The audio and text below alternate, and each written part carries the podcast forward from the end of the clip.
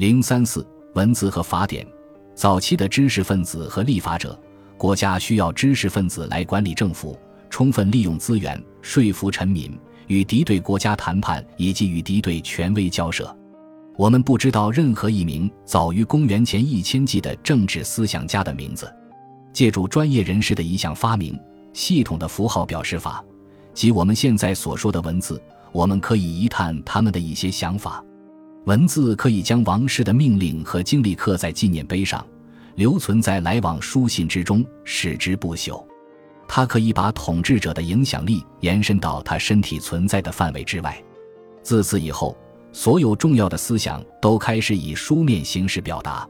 大多数人带着浪漫色彩，认为文字除了政治功用之外，还是有史以来最能给人以启示和自由的观念。文字引发了第一次信息爆炸。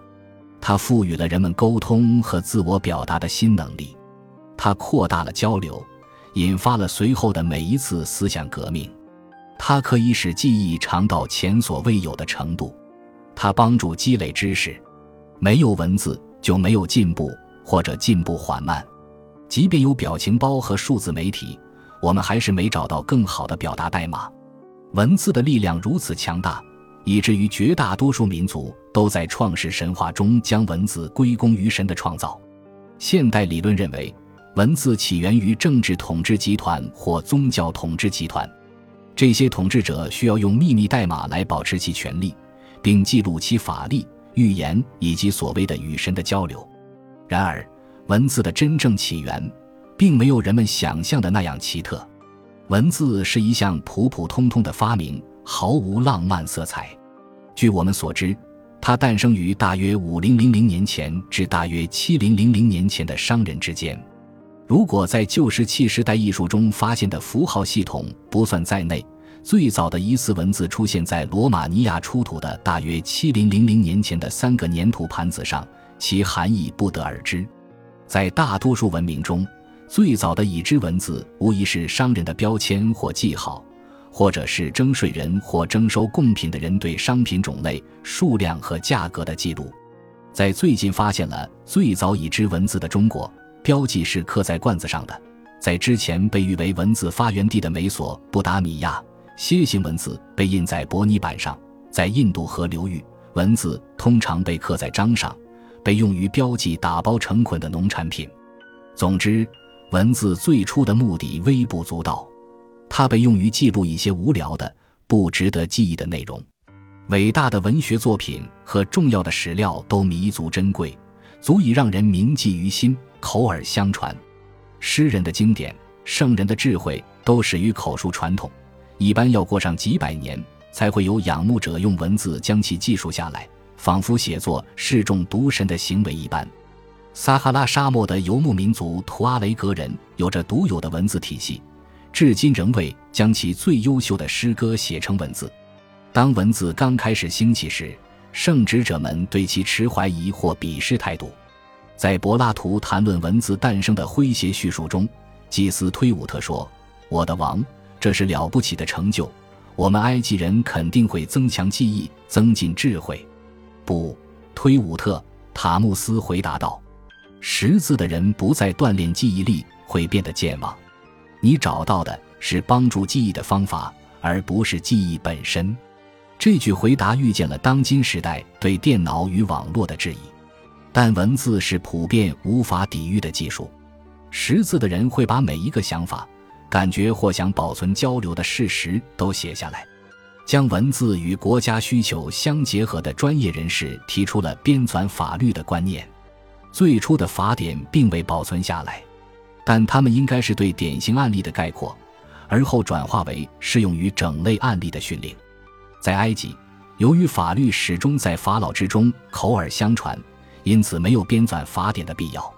已知最古老的法典出自美索不达米亚，如我们所知，那里的王不是神。公元前三千纪的乌尔纳姆法典，只有零星的关于罚款的条例保存下来，而公元前十九世纪初。苏美尔及阿卡德人的国王里皮特伊什塔颁布的法典是一次对社会进行全面监管的尝试。他阐述了根据恩利勒神的言语并受其启发而制定的法律。该法旨在使孩子与父亲彼此扶持，消除仇恨和叛乱，摆脱哭泣和哀伤，为苏美尔和阿卡德带来正义、真理和福祉。公元前十八世纪上半叶的巴比伦统治者汉谟拉比意外得到了过誉的名声，他的法典是作为战利品送给波斯的。所以被完好无损地保存了下来。这部法典刻在一块大石柱上，石柱顶端的浮雕描绘了国王从神的手中接过法典的场面。法典结语清晰阐述了将其刻下的理由：任何卷入诉讼的、受压迫的人民都可来到我也就是正义之王的雕像面前，仔细阅读刻在石柱上的文字，听从我的真言，愿我的石柱还他以公道。建筑如建王，法典是王本人和其话语的化身。在这些早期的法律法规中，显然存在与神立约的概念。然而，摩西律法有一个新颖的特点：该法典被视为人类立法者与上帝谈判达成的协定。尽管摩西为居间者，该律法的合法性依然需要得到神的认可。上帝在其中写了一些条例，至少是用指头写的。甚至在摩西打碎了最初的石板之后，还屈尊写下第二版。出埃及记第二十四章描述了关于摩西律法的另一个说法，或者说对其他律法来源的一种解释。在此处的描述中，神口述的其余内容由抄写员记下。在我们所知的任何其他地方，人们都普遍认为法律出自神意。直到公元前一千纪中期，中国和希腊出现世俗法学理论。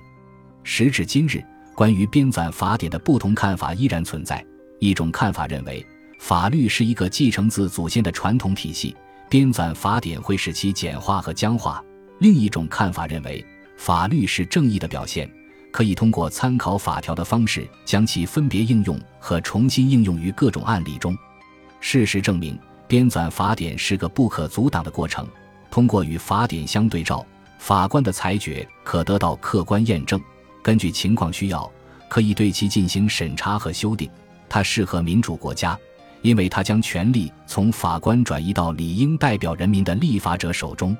渐渐的，几乎所有的法律都被编纂成法典，即便是在法律与判例原则发生冲突的地方，比如英国或其他一些地方。在这些地方，由于大英帝国塑造法学传统的方式，公平和习俗依然在法官决策过程中占有不可撼动的地位。在司法裁决过程里，法规往往还是会优先于习俗和原则。本集播放完毕，感谢您的收听，喜欢请订阅加关注，主页有更多精彩内容。